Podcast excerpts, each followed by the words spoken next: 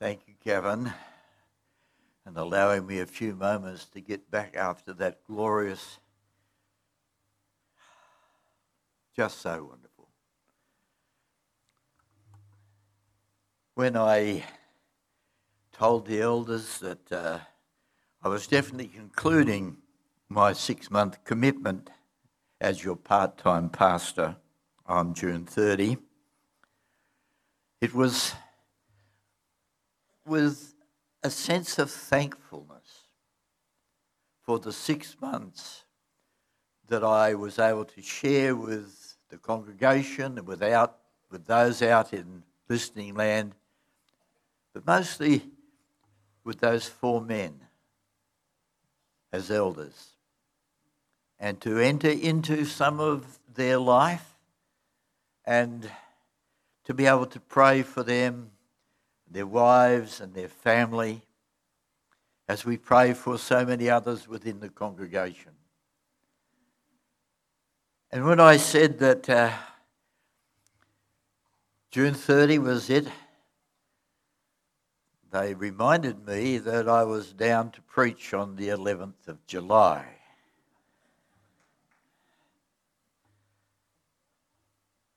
They asked me to do an introduction to John's Gospel, that which we'll be studying for the remainder of the year.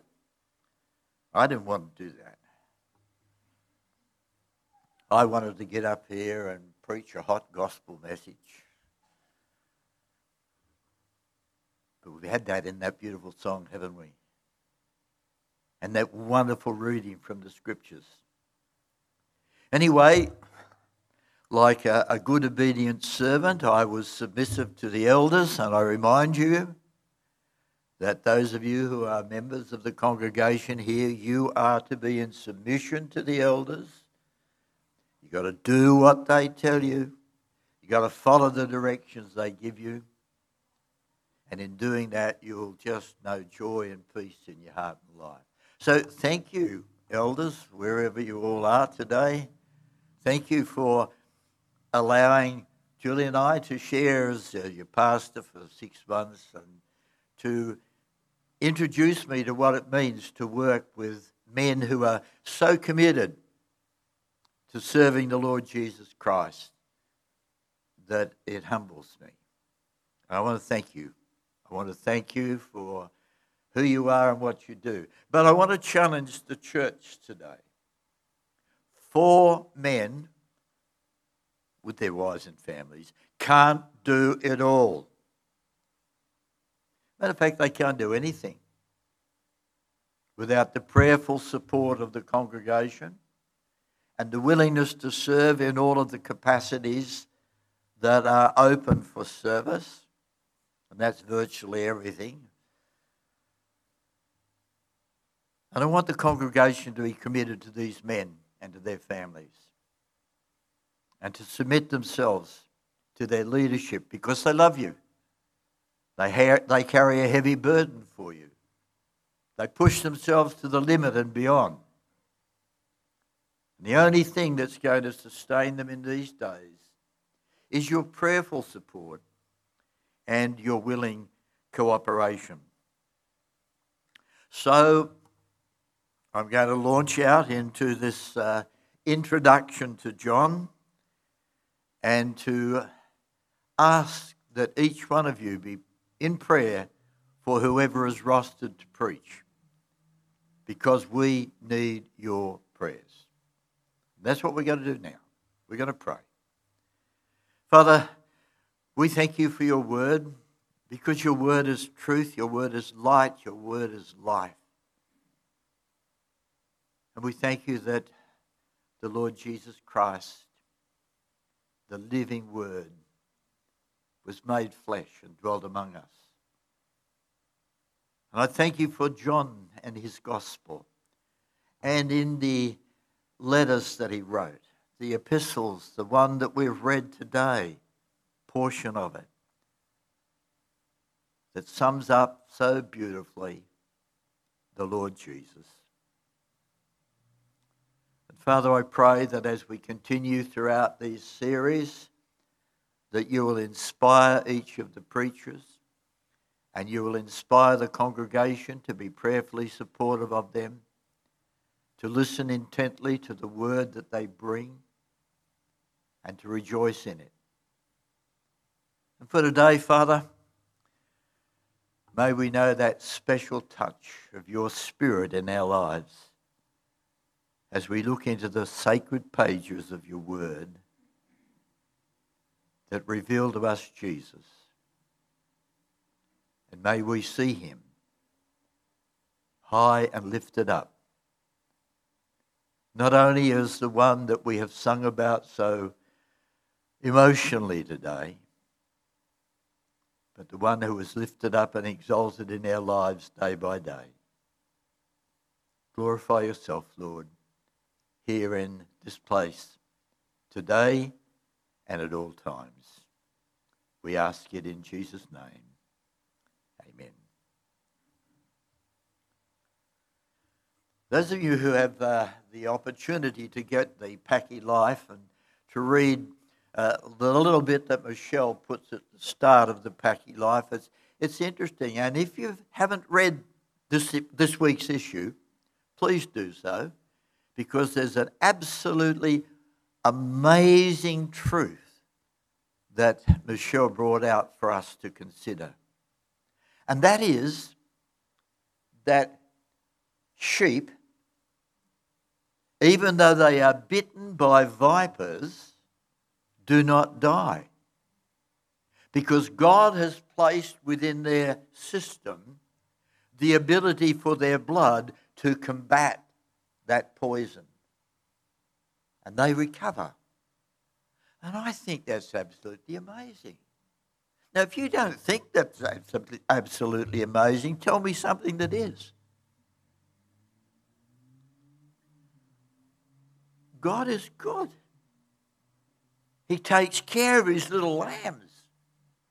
And even when he sent the serpent down and he made him grovel in the dirt, he made preparation for that bite.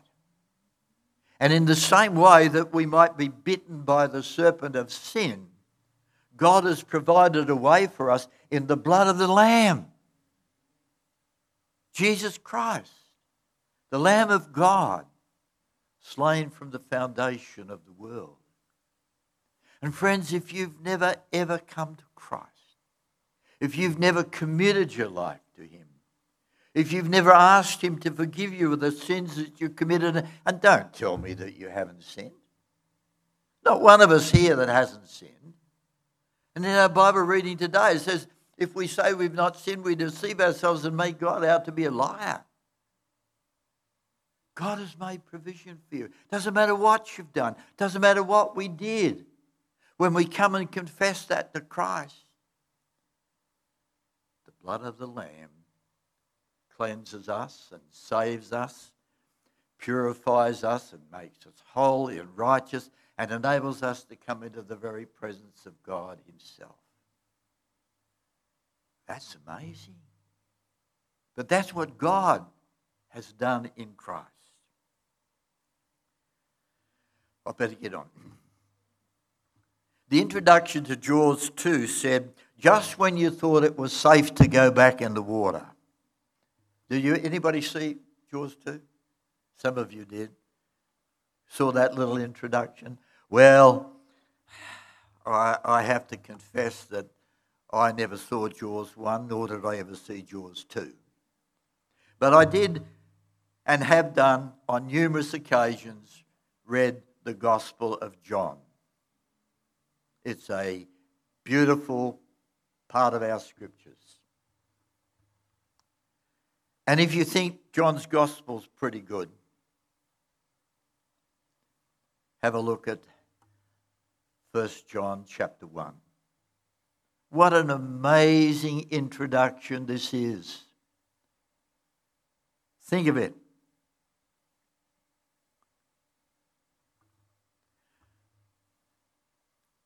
The words that he uses. Just absolutely astounding. And John validates his uh, right to write so that we get it right in the words that he uses. He's sharing with Jesus in his life and ministry and that great relationship that developed with them. Hearing, seeing, touching, speaking. See all the senses that are involved in this? It's not just something intellectual, it's something that needs our whole being to understand the whole being of God in the Lord Jesus Christ. And although he doesn't include them in this passage, tasting and smelling, tasting as in the experience of forgiveness and salvation. As Psalm 34 and 8 says, Taste and see that the Lord is good. You don't just sit there and look at the food on your table. It doesn't matter how expert they might have been in arranging it and preparing it. You have to taste and see. And it doesn't matter how good Christianity might look. You have to taste and see. You have to take it for yourself. You have to allow Christ to come into your life so that we taste and see that the Lord is good. And he goes on in Hebrews 6 4 and 5, which talks to us about having tasted of the heavenly gift, sharing in the Holy Spirit, and tasting the goodness of the Word of God. So much for tasting. But what about smelling, you might ask? And even if you haven't, I'm going to tell you. The fragrance of the perfume poured out on Jesus by the woman would not be lost on John particularly as Jesus related it to his imminent death. It would be pure and never putrid. You know, the Bible tells us that God would not suffer his Holy One to see corruption. So he raised him from the dead. And God will not allow us to see corruption. Because to be absent from the body is to be present with the Lord. And as Don reminded us, Jesus is coming again. And he's coming for those who belong to him, and we will not see corruption. We'll be taken, lifted. You know, you're sitting down there today, and I wonder whether you're thinking, well, what, what, what's going on here? You know, if Christ should come at this moment, I wonder how many of you be left sitting there wondering what on earth has happened. Because everyone here who knows Christ as their Savior and Lord and has committed themselves to Him will whoop, be gone. You won't have to worry about masks, but that's about the only thing you won't have to worry about. Because I'd hate to be in your shoes if you're left behind. Only need to read the scriptures, read the, the prophecies in the Old Testament, and see what devastation is going to come when the Christians are taken from this world and the non Christians are left behind. Do you want to go to be with Christ? Or do you want to stay here and face the consequences? 2 Corinthians chapter 4, chapter 2, I'm sorry, verses 14 to 16. But thanks be to God who always leads us captives in Christ's triumphal procession and uses us, listen, to spread the aroma of the knowledge of Him everywhere. For we are to God the pleasing aroma of Christ. Now, Wes shared with us last Sunday about salt and light and how true it is. And the scripture goes on that not just are, to be, are we to be salt and light in the world, but we are to be a pleasing aroma of the life of the Lord Jesus Christ amongst those who are being saved and those who are perishing.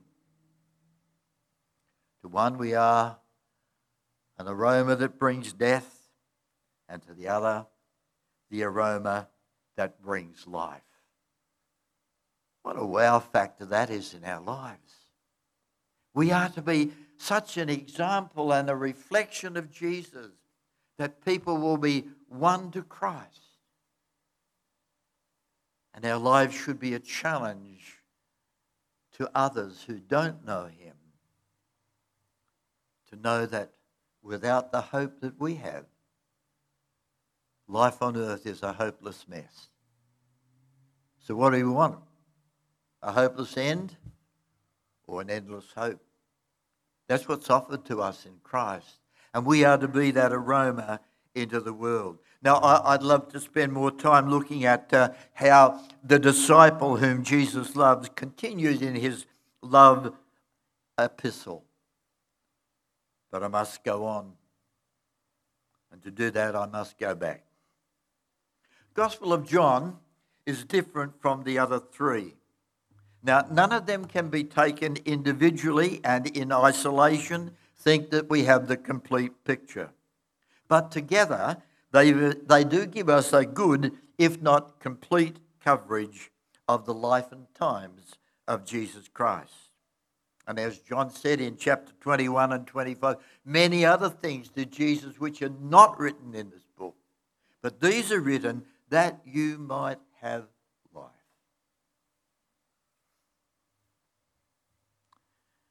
different from the other three, and they're called the, listen to this word, they're called the synoptic gospels. Have you heard that term? Have you never heard that term before? Okay, all right, maybe you've had some good preachers that have covered these things before. But I wonder if I asked you, what does it mean? Well, I'm not going to ask you, I'm going to tell you. Sin that's S Y N, not S I don't have to tell you about S I N because you know all about that. S Y N, and it means together. Optic, optician, vision. So it's seeing things together, but seeing them differently. And so Matthew, Mark, and Luke are the three synoptic gospels. And they see things about the life and ministry of Jesus that are similar to one another, but in other instances quite different. Whereas John sees things quite differently. And this happens because we are individuals and we see things from our own perspective. Let me give you an example. Our son in law in Canberra, though he lives far away, is a fanatical supporter of the Geelong Football Club. And if you're with Nick when he's watching a game of football and Geelong happens to be playing, you should hear him go on about the umpires. They have no idea of the rules of the game. They don't know what they're doing, and somebody's paid them. Recently, Nick and Angela were having a holiday up in Queensland, and there was a game being played out at, uh, at the, the ground. It used to be called Carrara. I don't know what it is now, but that's where they were playing. And Geelong wasn't playing. And Nick and Angela went to the game. And uh, toward the end of the game, Nick sent me a text and he said, The umpires are terrific up here. They get everything right. And then he said, They don't do that when they're playing Geelong. Same umpires, same games, same rules. But you see, seeing things from that perspective. And, and, and just for a, a little while, I want to have a look at the other three. That's Matthew, Mark, and Luke. Matthew was a, a tax collector, he was involved in the government. And when he writes in his gospel, you will see things relating to the law, legality. He talks about the things that uh, see the fulfillment of the Old Testament prophecies and the messianic emphasis, demanding faith, praising it, discerning a lack of faith, and condemning it. Mark. Now, Mark was not actually a disciple as such, but uh, he begins his book with the Son of God. And he ends the, uh, the words after Jesus' crucifixion and before his resurrection, spoken by the centurion at the cross. He said, Surely this was the Son of God. He was a close friend of uh, an associate of Peter, and in a sense, really, this should be the Gospel of Peter, because Mark writes it from his understanding of the teachings of Peter and the preachings of Peter. He was a fisherman. We see a simple, succinct, unadorned, and yet vivid account of Jesus' ministry. More of what Jesus did than what he said. And he moves quickly from one event to the next. Impetuous Peter but also the one who said, You are the Christ, the Son of the living God. And that's the emphasis that comes out in the Gospel of Mark.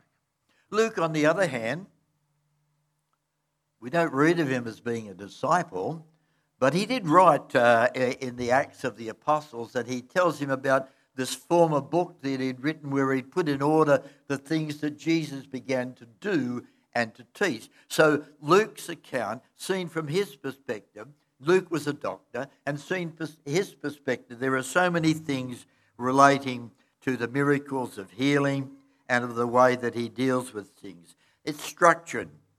He talks on the parables. And it's interesting to note that when, you, when you're looking at Luke's gospel and you read from chapter 10 to 17, you'll find things there that are not written in any of the other gospel records.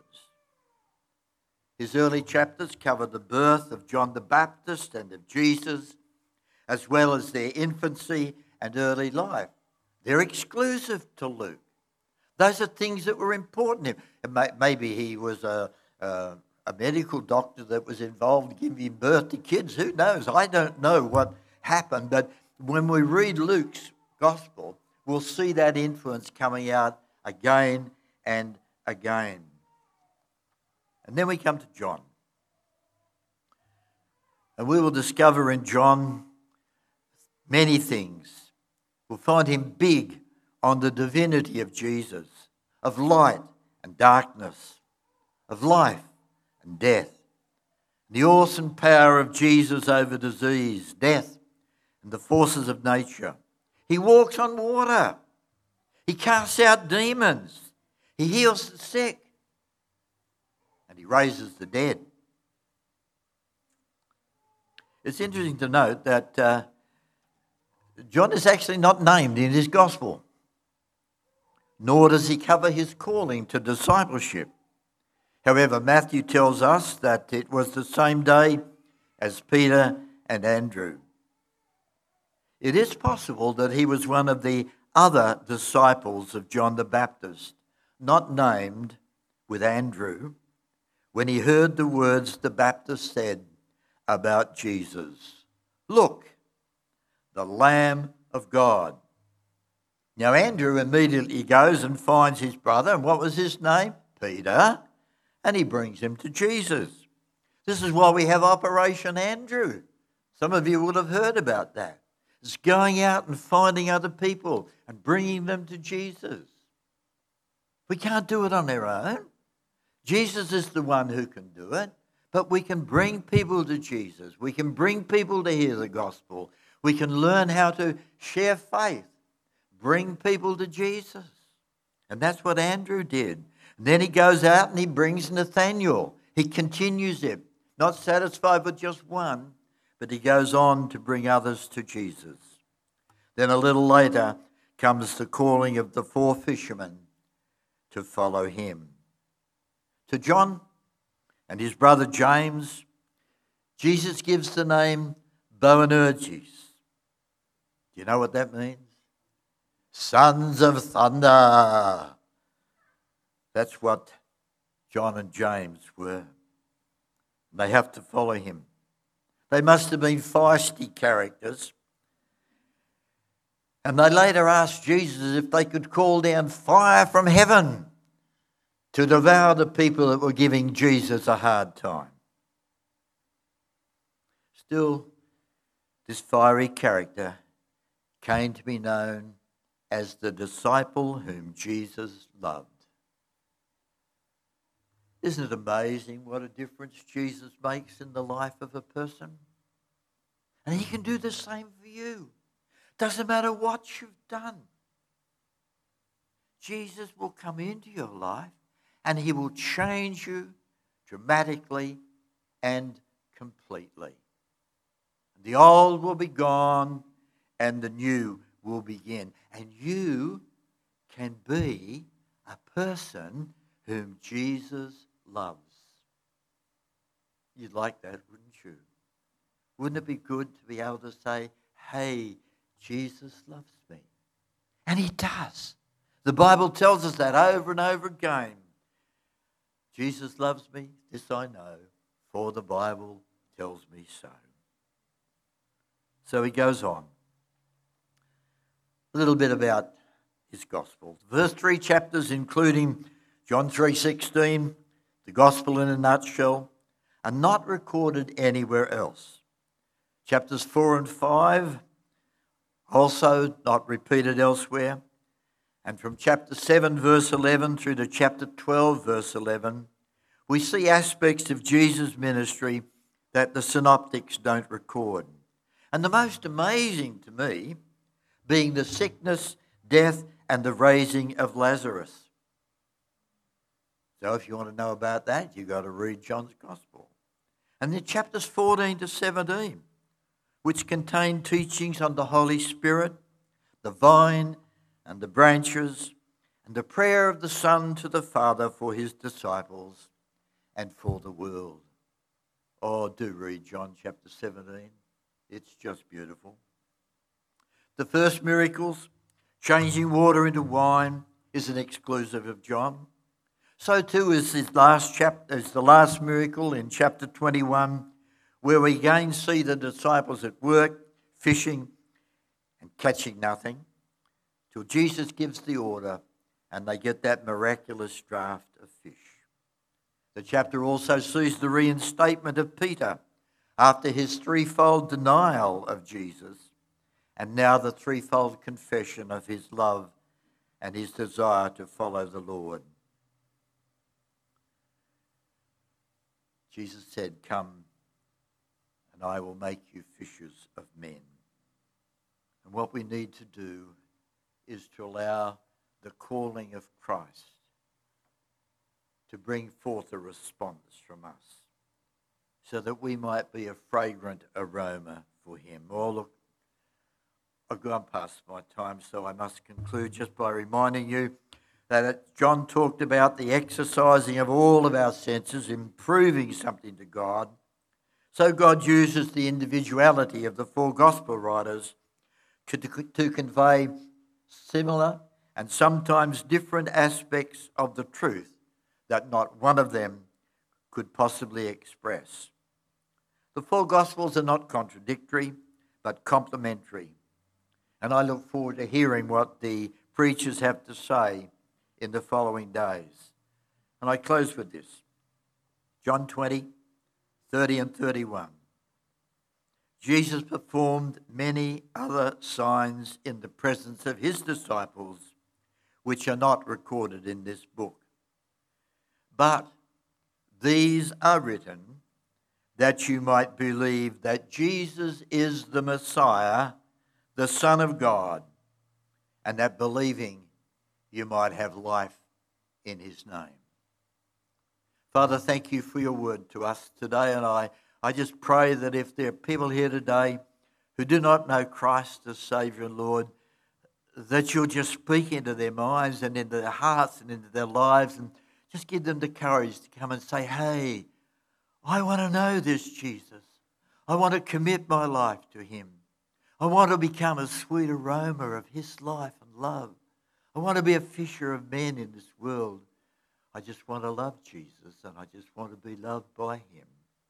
Oh, Father, I do pray for your people everywhere, for this whole world, that they might come to know you and find the forgiveness that you alone can give. And for that we give you thanks in Jesus' name.